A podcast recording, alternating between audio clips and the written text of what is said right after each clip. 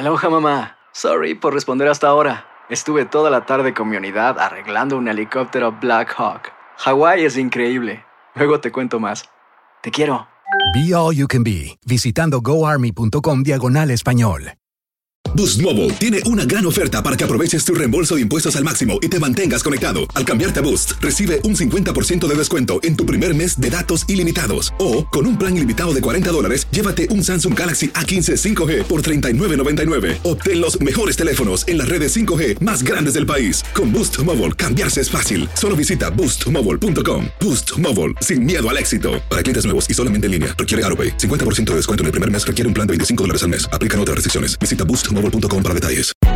Hay gente a la que le encanta el McCrispy y hay gente que nunca ha probado el McCrispy, pero todavía no conocemos a nadie que lo haya probado y no le guste. Para pa pa pa. Enigma Sin Resolver es un podcast para mayores de edad. Algunos escuchas pueden encontrar el contenido del programa ofensivo. Recomendamos la discreción del escucha, especialmente para menores de edad. Soy enigmático.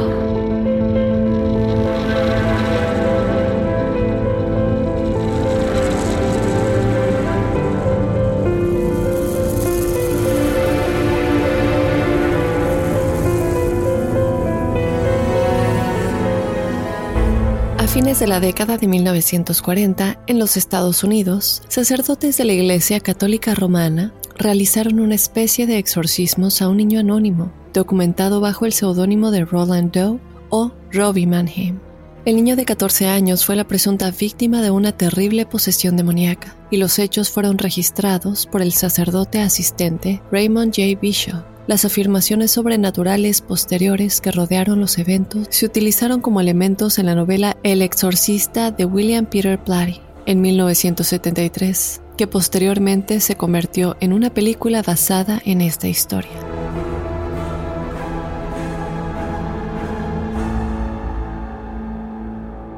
Acompáñenme, enigmáticos, a analizar a detalle todo lo relacionado con el misterioso caso de la posesión demoníaca de Roland Doe. Este ya es nuestro último episodio de octubre. Qué rápido se nos fue este mes en el que hemos estado haciendo puros temas paranormales, puros temas que tengan que ver con la temática de Halloween y de Día de Muertos. Todo lo que tiene que ver este octubre que tanto nos gusta, pero que también nos da mucho miedo. Yo espero que, bueno, ustedes estén disfrutando este mes a todo lo que da y que también, bueno, tengan planes maravillosos para todo lo que es las celebraciones de Halloween y de Día de Muertos, o lo que sea que también se celebre en su país en estas fechas. Que tengan muchos maratones de películas de terror. Yo sin duda estoy haciendo eso. Desde luego, maratones de enigmas sin resolver. Y bueno, todo que los ponga en el humor ideal para vivir estas fechas, porque se nos van así de rápido y ya después ya estamos saltando a la Navidad. Y bueno, para los que estén en Estados Unidos, al Día de Gracias y todo eso. Entonces, yo que soy amante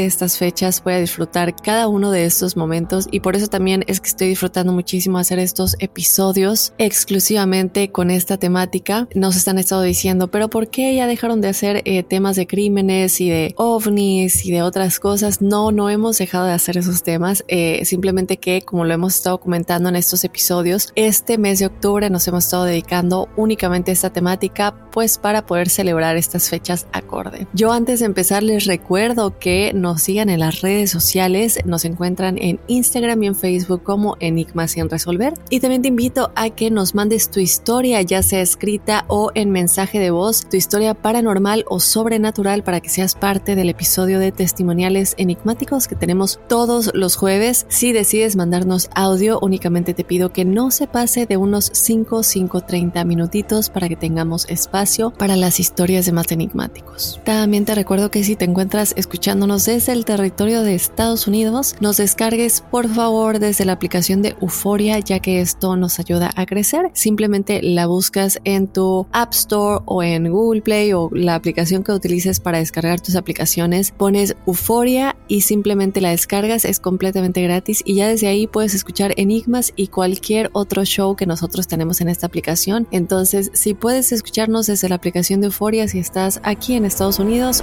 nosotros te lo agradeceríamos muchísimo.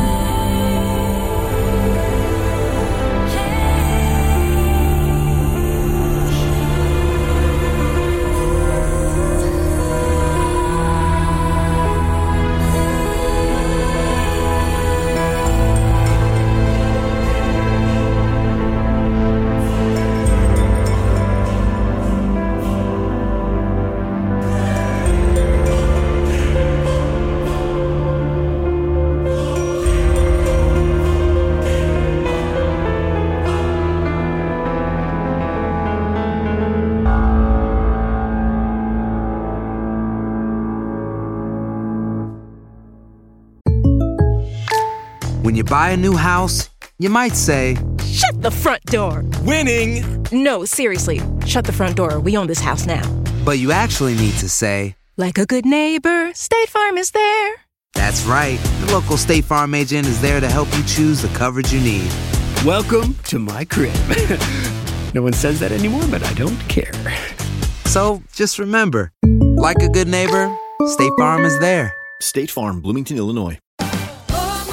Ahorra más en JCPenney, más tu oportunidad de conocer a Shaquille O'Neal. Este sábado 4 de mayo todos ganan durante la entrega de cupones de $10, $50 o hasta $100, solo en la tienda mientras duren. De 11 a.m. a 1 p.m., los miembros de JCPenney Rewards tendrán una oportunidad exclusiva de encestar para conocer a Shaq. Habla con un asociado en la tienda o visita jcp.com y conoce más sobre la jugada. JCPenney, vale la pena. Cupón válido el 4 de mayo en selección de estilos. Entrega de cupones solo en la tienda para mayores de 18 años.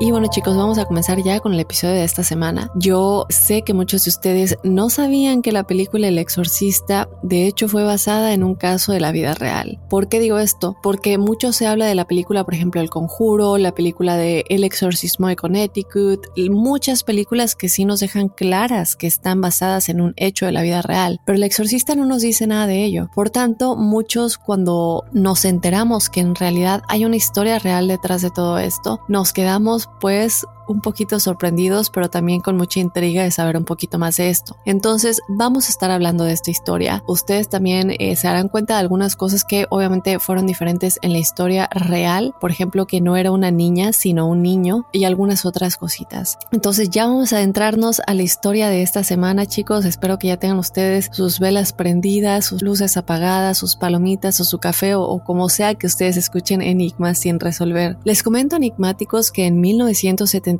la legendaria película de terror El exorcista, como saben, sorprendió a todo el mundo, a todos los espectadores, y se convirtió desde luego en un gran éxito, pero también hay que decir las cosas como son, dejó traumadas a muchas personas en ese tiempo, sobre todo porque estamos hablando de 1973, una época en la que el cine, cuando se hacía cine de terror, sorprendía muchísimo más a las personas de lo que nos sorprende hoy en día, porque bueno, ya estamos acostumbrados mucho a ver este tipo de películas, mucho tipo de efectos especiales, pero esta película fue un gran éxito, y no solamente un gran éxito comercial, sino que también fue aclamada por la crítica, logrando 10 nominaciones a los premios de la Academia, de los cuales ganó 2. La película, enigmáticos, se ha establecido como un icono del cine clásico. La película retrata la posesión demoníaca y el exorcismo de una joven adolescente llamada Regan. Por impactantes que sean las escenas representadas en la película, se dice que se basaron en hechos reales. Y yo quiero aclarar también que esta película causó tanta polémica y trauma no solamente en los espectadores, pero también en quienes eran parte de ella, que la protagonista de esta película, Regan, realmente le costó muchísimo superar este papel, este personaje que ella realizó como Regan. Ella, la actriz, tuvo que ir a terapia durante muchísimos años y hasta el día de hoy declara que le ha costado mucho trabajo superar lo que ella vio, a pesar de que era ella misma la que estaba haciendo el personaje, la que estaba actuando. Cuando ella vio la película y cuando ella se vio como la protagonista de esta posesión demoníaca, le costó mucho trabajo superarlo por tanto impacto que le causó lo que pasaba en la película. Y luego también cabe aclarar que sí se enteran que era basada en hechos de la vida real, ¿no? Pero ¿cuál es la historia detrás del exorcista, la historia real? Bueno, enigmáticos, les cuento que esta historia se centra en un niño de 13 años que vivía en un suburbio de Washington, D.C. a fines de la década de 1940. Durante décadas, su nombre real se mantuvo oculto por razones de privacidad. Sin embargo, uno de los alias adjuntos al niño más utilizados es Roland. Es muy importante que precisemos que la película El exorcista sí se tomó muchas libertades con la historia de Roland, que fueron, como les decía al inicio, hay muchas cosas diferentes y que es más allá de lo que realmente sucedió. Entonces vamos a hablar de lo que realmente sucedió. Por ejemplo, la escena icónica en la que la cabeza de Regan da vuelta por completo, por ejemplo, y su cuerpo se queda en el mismo lugar. Esto se afirma que no sucedió en la vida real, no le pasó a este pequeño, a este niño, y vamos a hablar de algunas otras cosas que sí sucedieron como se muestra en la película. Pero dicho esto, muchos otros eventos sensacionales que se afirmó que ocurrieron a lo largo del caso enigmáticos, que parecían sugerir lo sobrenatural, sí pasaron tal y como se muestra en la película. Ahora, después de que la película El exorcista fuera lanzada, desde luego un ejército de investigadores trató de descubrir de dónde sacaron esta historia, a quién se le ocurrió esta locura de hacer esta película de una posesión demoníaca, de una pequeña. No era algo que se hablara comúnmente, este tipo de cosas en ese tiempo también, y dejó a todos muy, muy impactados.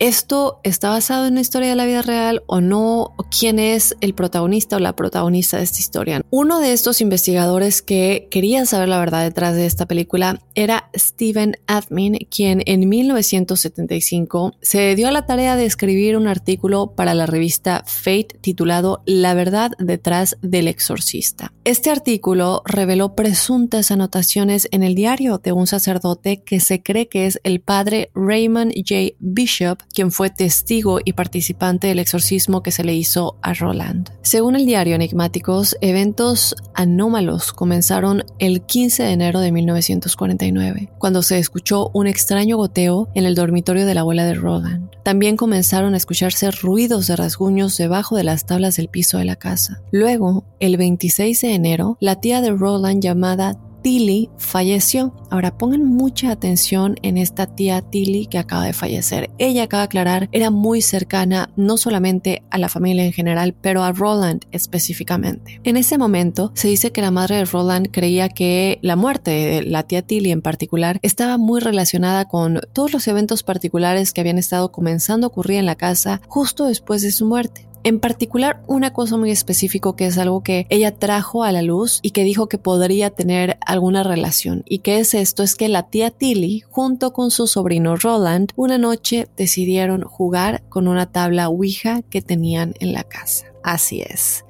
La tía Tilly normalmente jugaba mucho con Roland, lo cuidaba, veían películas, cocinaban, muchas cosas que, bueno, una tía puede estar haciendo con su sobrino mientras que la mamá está trabajando o está haciendo otras cosas. Y en uno de estos juegos, porque sí jugaban mucho juegos de mesa, de pronto se les ocurre jugar con la Ouija, no dándole mucha importancia y no pensando que algo realmente iba a pasar, no pensando que uno de ellos próximamente estaría muerto y el otro estaría sufriendo una posesión demoníaca. Ahora, después de esto, por lo que dicen las versiones oficiales, la familia comenzó a experimentar con las manifestaciones que ocurrían en la casa. La madre de Roland preguntó una vez, si eres Tilly, toca 3 veces la pared. Se dice que en ese momento olas de aire inmediatamente comenzaron a golpear la casa y las ventanas de la familia, luego de lo cual tuvieron 3 misteriosos golpes. Se afirmó que este experimento se repitió más veces con el mismo resultado. Los eventos en la casa enigmáticos parecían centrarse en su residente más joven, en efecto, Roland, este pequeño de 13 años que afirmó haber escuchado lo que describió como zapatos rechinando debajo de su cama en la noche mientras intentaba dormir. Él también reportó escuchar garras y arañazos que incluso fueron de hecho descubiertos en su colchón. Vamos a pasar ahora al 17 de febrero, cuando todavía atormentados por los extraños sucesos, la familia decidió llamar a un ministro luterano local llamado Reverendo Schutz. Él, impresionado por la aparente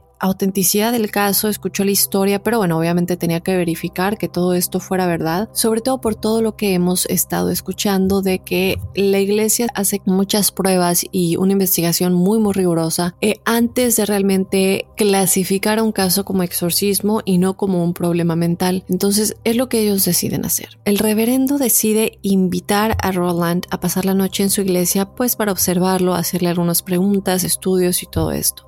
Otra cosa que cabe recalcar es que tenemos que recordar que cuando la iglesia se involucra en este tipo de casos, ellos tienen doctores, psiquiatras, para poder tratar con las víctimas, para poder hablar con ellos, para poder hacerles los exámenes necesarios, tener a cuenta con el mismo fin, entender si se trata de una posesión demoníaca realmente o no. Y este tipo de cosas ya lo hemos hablado. La iglesia se puede llegar a dar cuenta cuando ven ciertas características como reacción ante objetos bendecidos u objetos religiosos. religiosos, reacción ante el saber otras lenguas, las cuales nunca han estudiado o nunca han aprendido, nunca han escuchado, sobre todo el latín. También cambiar de voz, tener el poder de cambiar de voz. Reacciones físicas que no se pueden entender, como que de pronto les salgan marcas de la nada, en vivo y a todo color, y otro tipo de cosas, ¿no? Este tipo de cosas sí llegan como a descartar el hecho de que pueda ser un problema mental. Entonces ellos obviamente hacen todo esto con Roland, y el ministro supuestamente, en todo ese momento en el que estuvo con él, supuestamente experimentó varios eventos inexplicables, incluido el sonido de rasguños, presenciar cómo la cama de Roland se estaba sacudiendo y ver una silla voltearse por completo mientras Roland estaba sentado en ella. Ahora, a finales de mes, a finales de febrero,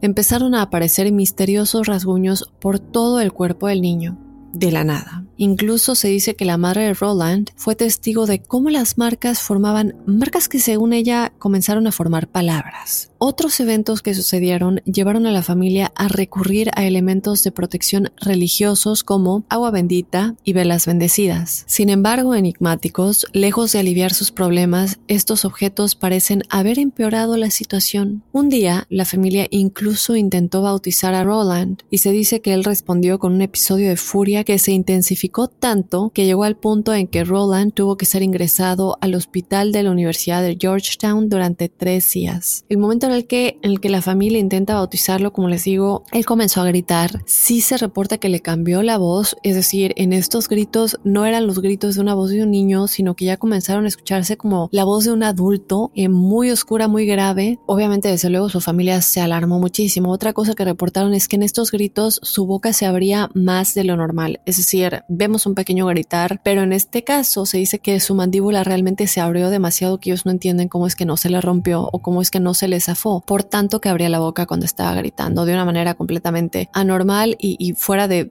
cualquier otra cosa que ellos hubieran visto. Aquí en este momento se dice que otro psiquiatra intentó sin éxito tratar al niño. Sí lo pusieron en una camisa de fuerza, ropa de fuerza, para que no pudiera lastimarse a sí mismo ni lastimar a alguien más, pero realmente es que nada ayudó demasiado como para poder entender qué es realmente lo que estaba detrás de este episodio, porque, como les digo, toda cualquier cosa, cualquier examen que le hubieran hecho, todo estaba normal. Ahora, recordemos que ahorita estamos en febrero. En este momento es cuando los fenómenos parecían haber ocurrido en general en toda la casa, tal vez estando conectados con la muerte de la tía Tilly que les había comentado, pero para cuando llegó marzo estaba claro que los eventos estaban completamente enfocados única y exclusivamente en el pequeño de 13 años, Roland. Él era el centro de esta actividad aparentemente sobrenatural, y la familia decidió que tenían que dejar esa casa. Después de que el psiquiatra no pudo atender a Roland o entender realmente qué es lo que estaba mal, trasladaron a Roland a donde pensaban que estaría más seguro, que era la casa de un pariente en Normandía, Missouri. Sin embargo, los hechos continuaron, y esto ellos ya no lo podían entender porque pensaron que, si es que era una maldición, estaría atada a la casa, y aquí se dan cuenta que no, que realmente, sea lo que sea que está sucediendo, está dentro del cuerpo del niño, no estaba en la casa. De hecho, mientras estaban viviendo en esta casa en Normandía, en Missouri, el fervor religioso de la familia aumentó demasiado, por lo que 2 sacerdotes católicos fueron llamados. Ellos eran el padre que les comenté en un principio, el padre Raymond J. Bishop, y el padre Bowden. Según los extractos del diario, Bowden bendijo a Roland y leyó una oración especial de San Francisco. Colocó una reliquia y un crucifijo debajo de la almohada del niño y lo dejó descansar. Poco después, sin embargo, se escuchó un fuerte ruido proveniente del dormitorio del niño. Cuando la familia se apresuró a investigar qué era lo que estaba sucediendo, encontraron un caos en el cuarto, todo estaba por todos lados y no podían entender qué era lo que estaba sucediendo, qué es lo que había sucedido en ese cuarto mientras ellos no estaban ahí. Y bueno, de pronto pues empiezan a tratar de buscar explicaciones y se preguntan si tal vez Roland tuvo algún otro episodio en el que, bueno, se descontroló, algún otro episodio de histeria, pero se dan cuenta que esto no podía ser, enigmáticos, porque un gran mueble de libros que era imposible para un pequeño de 13 años mover se había movido por completo a otra parte de la habitación. Muchos de los libros, desde luego, estaban tirados en el piso. Un banco también se había volteado por completo y se había movido el crucifijo al borde borde de la cama. Ahora, recordemos que Roland está en su cama en este momento. Al entrar a la habitación, para el horror de la familia, descubrieron que el colchón de Roland se estaba sacudiendo violentamente con el niño todavía sobre el colchón. No se detenía y en un ataque de pánico, sus familiares le gritaron a la tía Tilly que se detuviera, pensando que era ella. Solo entonces el horror de tal situación se detuvo. Sin embargo, enigmáticos, sigue siendo un misterio por qué lo hizo, es decir, ¿estaba el espíritu de la tía Tilly involucrado de alguna manera en estos eventos? Muchos creen que no, que esta no era la tía Tilly, que a veces respondía cuando le decían tía Tilly únicamente para despistarlos, pero que esta era sin duda una posesión demoníaca, es decir, no era el espíritu de cualquier otra persona que ya hubiera fallecido, sino demonios. Y esto lo empiezan a platicar entre ellos, los dos padres lo consultan con la iglesia y es en esos días que tanto la familia como los miembros de la iglesia católica confirmaron que esto era una posesión demoníaca. Así es que Roland estaba poseído por demonios. Más de uno, no sabían cuántos todavía, pero más de uno sin duda alguna. El 16 de marzo, el arzobispo Joseph reiteró al padre que tenía permiso para administrar el rito formal del exorcismo. Es esa misma noche que el padre Bowden, acompañado por el padre Bishop y el erudito jesuita Walter Halloran, comenzaron a recitar las oraciones y todo lo que conllevaba el ritual del exorcismo. Este exorcismo, como ya se podrán dar cuenta, fue un proceso muy largo y agotador para todos los involucrados y tomó más de un mes, tiempo durante el cual el niño fue trasladado frecuentemente entre la casa de su tía en Normandía, Missouri, y el hospital Alexian Brothers en San Luis. El ritual romano se realizó en el niño de la misma manera que se había realizado en personas afligidas de manera similar durante siglos. Una de las cosas principales que ellos decían en estos rituales era: expulso al espíritu inmundo, junto con la menor invasión del enemigo malvado, y toda legión fantasmal y diabólica, en el nombre de nuestro Señor Jesucristo, apártate y desvanece de esta criatura de Dios. A lo largo del proceso, enigmáticos, se informa que Roland tuvo arrebatos dramáticos. Supuestamente, maldecía, vomitaba, orinaba en exceso y usaba frases en latín. Un idioma, como ya les había dicho anteriormente, del cual no tenía conocimiento alguno. Ahora, la familia quedó tan traumatizada por todos estos eventos que se convirtieron del luteranismo al catolicismo. Durante el exorcismo, Roland recibió su primera sagrada comunión. Y ustedes estarán pensando, ¿cómo es esto posible si no puede soportar ningún objeto religioso ni nada de esto? Bueno, pues en este momento, después de que se hace con todo lo mejor que puede en la Sagrada Comunión, se apareció de pronto una imagen de 6 pulgadas de quien creyeron era el demonio. Esta imagen tenía las manos levantadas por encima de la cabeza, antenas que salían desde sus manos y cuernos que sobresalían de su cabeza. Este retrato apareció en la pantorrilla del niño. La boca estaba completamente abierta y tenía cuernos que sobresalían de su cabeza. Este retrato apareció en la pantorrilla del niño. El exorcismo supuestamente culminó el 18 de abril en el hospital de San Luis. Las oraciones se establecieron en la noche hasta que a las 11 de la noche, con una nueva voz profunda y masculina, Roland interrumpió el ritual. Él dijo: Satanás, Satanás, soy San Miguel y te ordeno a ti, a Satanás, y a los demás demonios y espíritus malignos que dejen este cuerpo en nombre del demonio.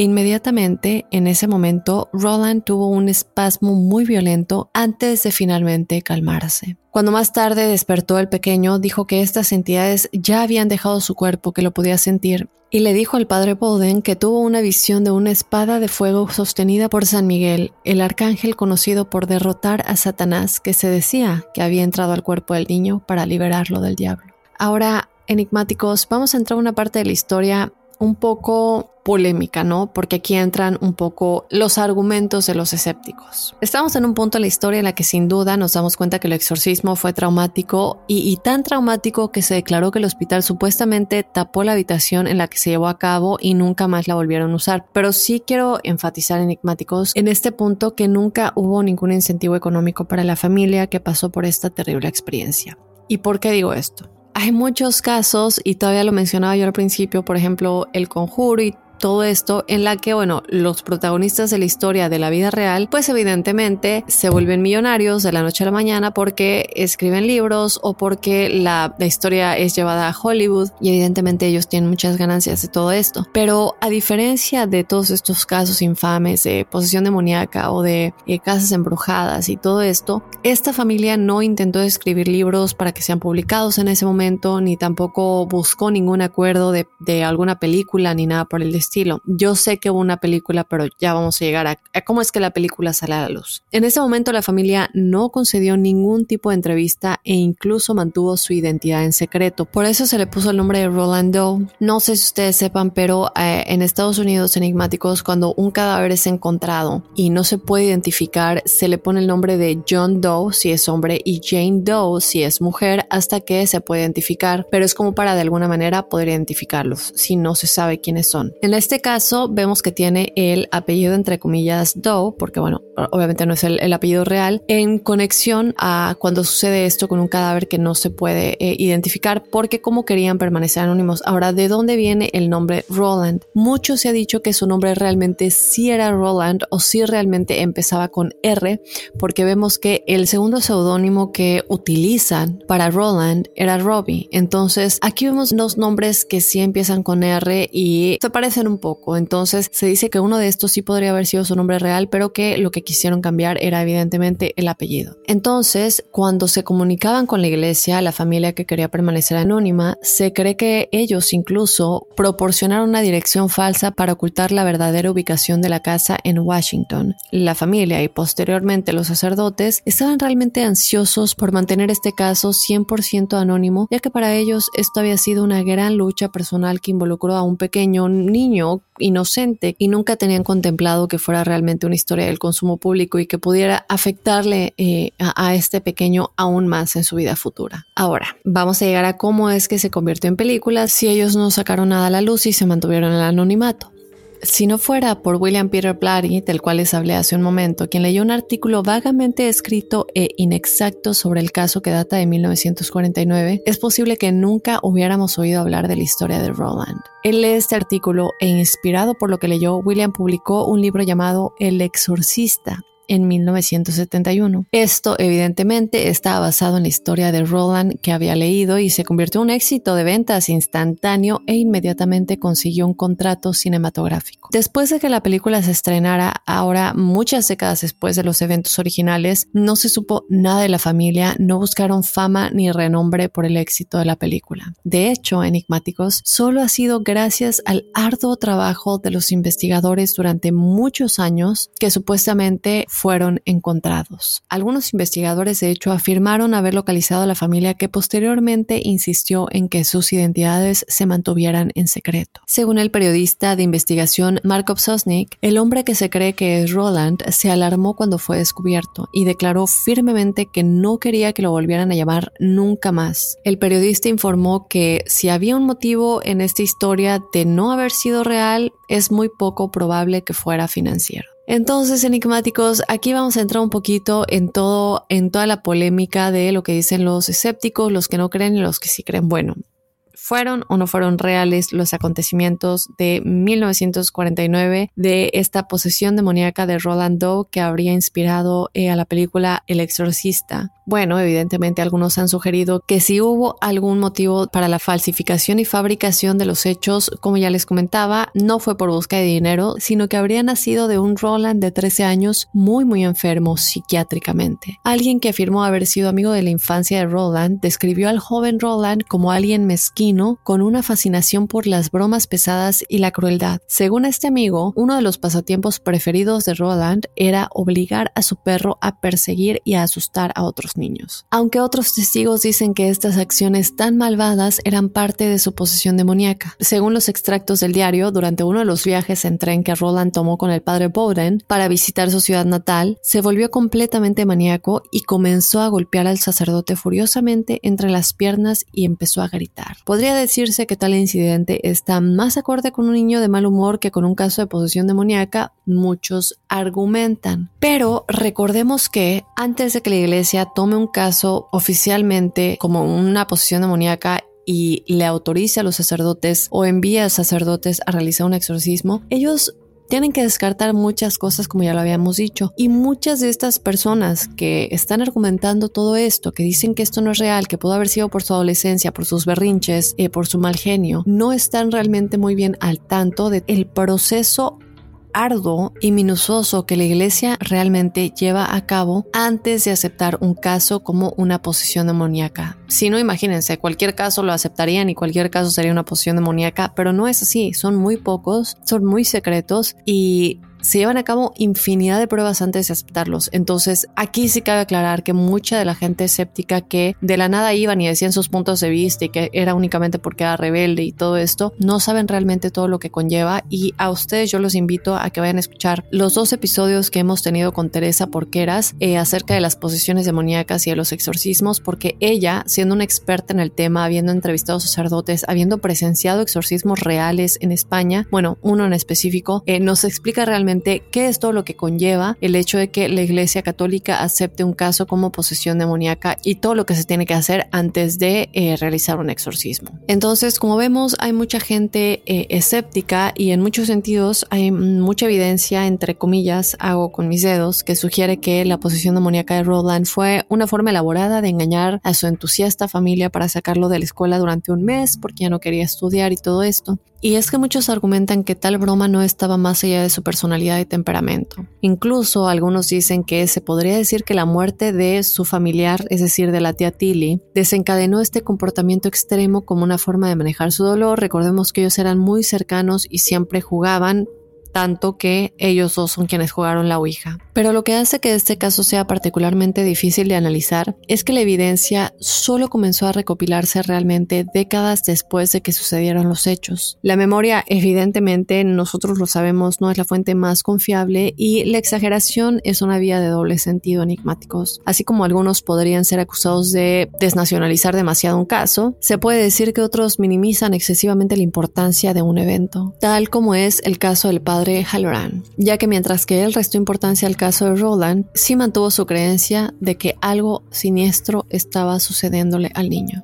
Cuando se le preguntó sobre la parte más aterradora de la terrible experiencia, él describió las marcas en el cuerpo del niño. Él dijo: "No creo que hubiera ninguna forma de que pudieran haber sido autoinducidos. Cuando el espíritu maligno se apoderó del niño, parece que no había nada que pueda hacer al respecto". Algunos incluso argumentaron que el hecho de que Roland era un niño con problemas puede haber aumentado la probabilidad de que su posesión demoníaca sea real, siendo el anfitrión perfecto para el diablo. Entonces, enigmáticos, ¿dónde está la línea entre un niño que se porta mal y uno poseído por demonios? Últimamente esta es una situación en la cual, bueno, ya pasaron muchísimos años, hay mucho debate al respecto. Muchos argumentan que en ese tiempo la Iglesia Católica no realizaba una investigación tan exhaustiva como lo hace hoy en día antes de aceptar un caso como una posesión demoníaca. Y lo que muchos dicen es que hay demasiado barro en el agua para poder ver el trasfondo de este caso claramente, sin escuchar el testimonio personal del propio Roland. El resto es especulación. Si bien se han tenido entrevistas a lo largo de los años con sacerdotes involucrados, los extractos del diario en los que se basa la historia, que pueden describirse como realmente, no quiero decir problemáticos, sino perturbadores.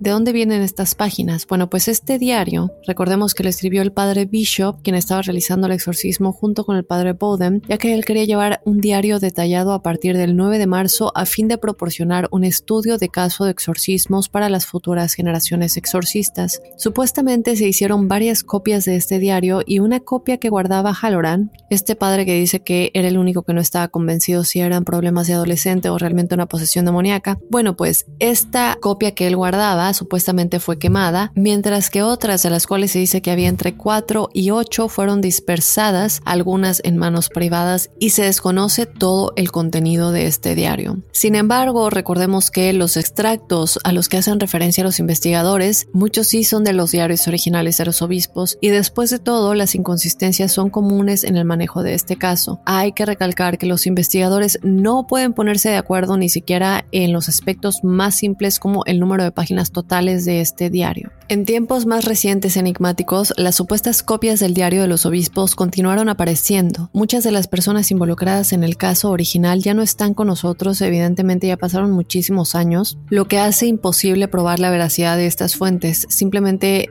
pues no hay forma de que sepamos. Como siempre lo decimos, si no es 100% tal cual como lo acabamos de contar en esta historia, sí tiene que haber algo de fondo, porque cuando el río suena es porque agua lleva. Pero sí queda la pregunta de cuántas de estas fuentes, si las hay, describen hechos reales.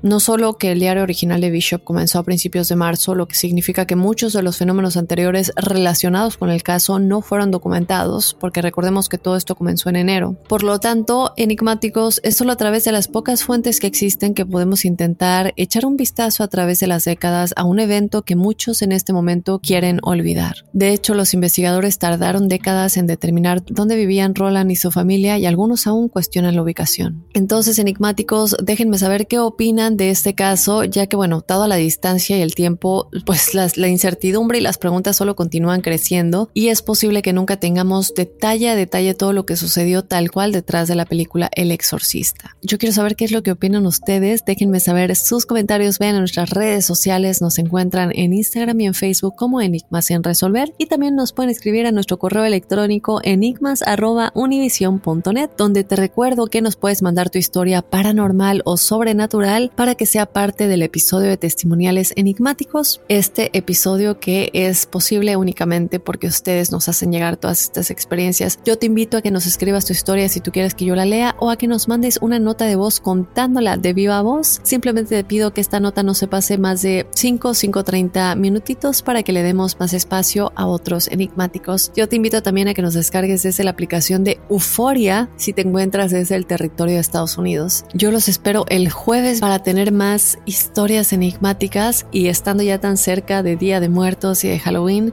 también les deseo que disfruten muchísimo esta semana. Si tienen algún evento especial relacionado con estas fechas, ya sea en la escuela o en el trabajo o con amigos, que lo disfruten muchísimo.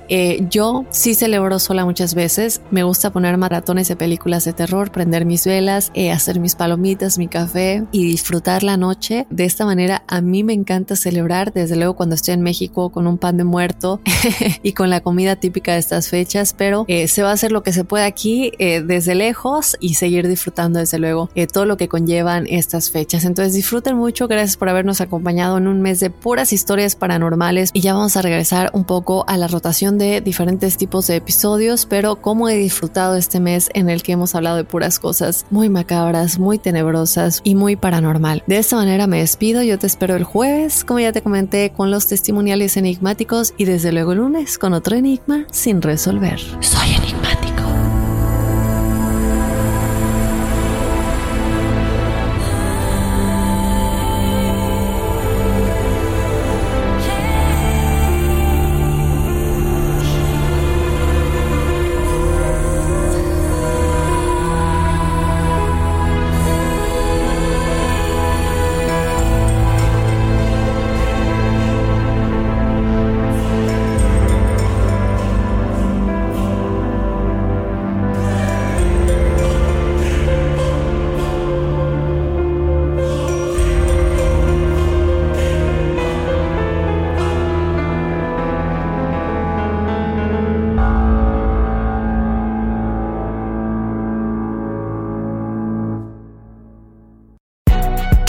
Si no sabes que el Spicy McCrispy tiene Spicy Pepper Sauce en el pan de arriba y en el pan de abajo, ¿qué sabes tú de la vida?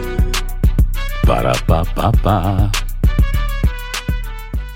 Boost Mobile tiene una gran oferta para que aproveches tu reembolso de impuestos al máximo y te mantengas conectado. Al cambiarte a Boost, recibe un 50% de descuento en tu primer mes de datos ilimitados. O, con un plan ilimitado de $40, llévate un Samsung Galaxy A15 5G por $39.99. Obtén los mejores teléfonos en las redes 5G más grandes del país. Con Boost Mobile, cambiarse es fácil. Solo visita boostmobile.com. Boost Mobile, sin miedo al éxito. Para clientes nuevos y solamente en línea, requiere AutoPay. 50% de descuento en el primer mes requiere un plan de $25 al mes. Aplican otras restricciones. Visita Boost Mobile. Ohio, ready for some quick mental health facts? Let's go. Nearly 2 million Ohioans live with a mental health condition. In the U.S., more than 50% of people will be diagnosed with a mental illness in their lifetime. depression is a leading cause of disability worldwide. So why are some of us still stigmatizing people living with a mental health condition when we know all of this? Let's listen to the facts and beat the stigma. Ohio, challenge what you know about mental health at beatthestigma.org.